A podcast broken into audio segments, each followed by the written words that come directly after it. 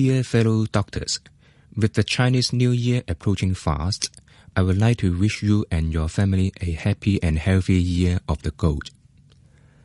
The National People's Congress Standing Committee laid down the framework of the 2017 Hong Kong Chief Executive election and that of forming the Legislative Council in 2016 on 31st August last year, the so-called 831 decision. It sparked heated debates and confrontation across the political spectrum in Hong Kong. To collect the opinions of the medical constituency, I conducted a survey on political reform from 12th January to 31st January 2015. A total of 15,254 questionnaires were sent out to all registered doctors, dentists, and interns. Each questionnaire is given a serial number to avoid duplicate entries.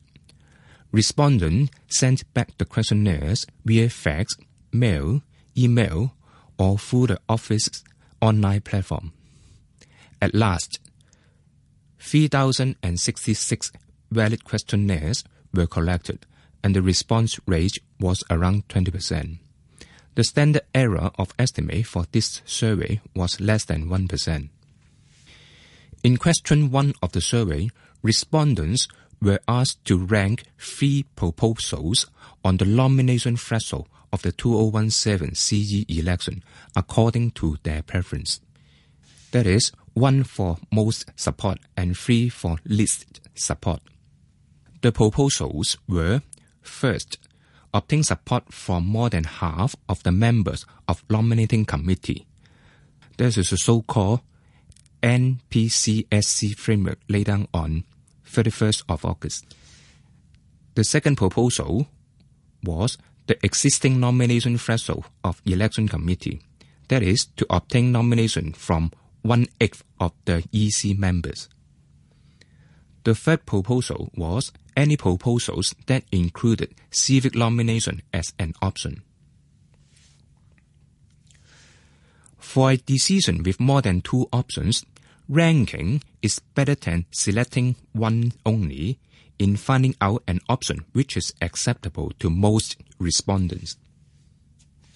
It was found that 49.4% of respondents ranked civic nomination as their first choice, 31.2% for 831 decision, and 19.4% for the existing nomination threshold of EC.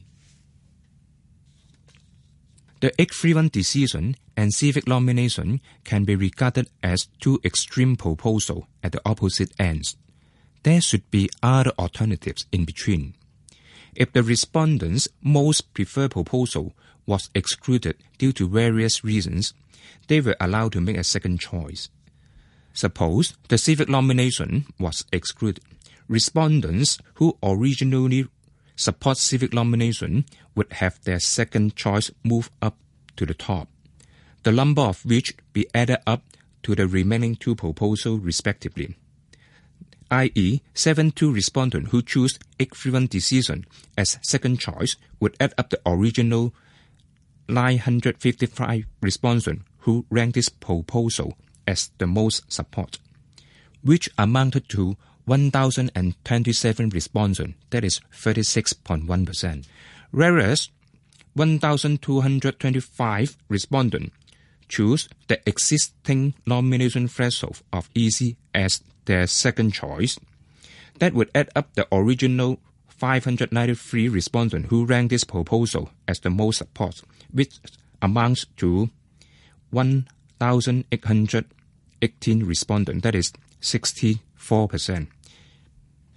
In simplest words, most respondents support civic nomination. If it is excluded, most respondents support the existing threshold. The result of question 3 showed that 64% of respondents agree that the 831 decision had gone beyond the scope of the second step of the five-step process of constitutional development. The crux of this question is that Hong Kong is a common law jurisdiction. If we adopt the reasonable bystander yardsticks to interpret the provisions. Procedurally, the government only needs to adhere to the basic law, the NPCSC interpretation in 2004, and the public opinions when submitting the political reform resolution in the third step. Thus, the 831 decision will have no legal binding effect at this stage. If the overall public opinions are identical to the medical constituency, the government should submit the proposal which is mostly accepted by the majority of Hong Kong people, i.e., the existing nomination threshold of EC to LegCo so as to increase the chance of being endorsed. If the proposal successfully goes through step 3 and 4, then the NPCSC may decide endorsing it or not at the final step 5. The survey also showed that 55% of respondents thought that the LegCo should not endorse the government 2017 reform resolution if it was drafted in accordance with the 831 framework. 59% thought that the drafting parties, including the Hong Kong government and the NPCSC, should take up the major responsibility if such a resolution were vetoed at the LegCo. And 61% think that CE election in accordance with the 831 framework could not safeguard the rule of law, human rights, and freedom in Hong Kong.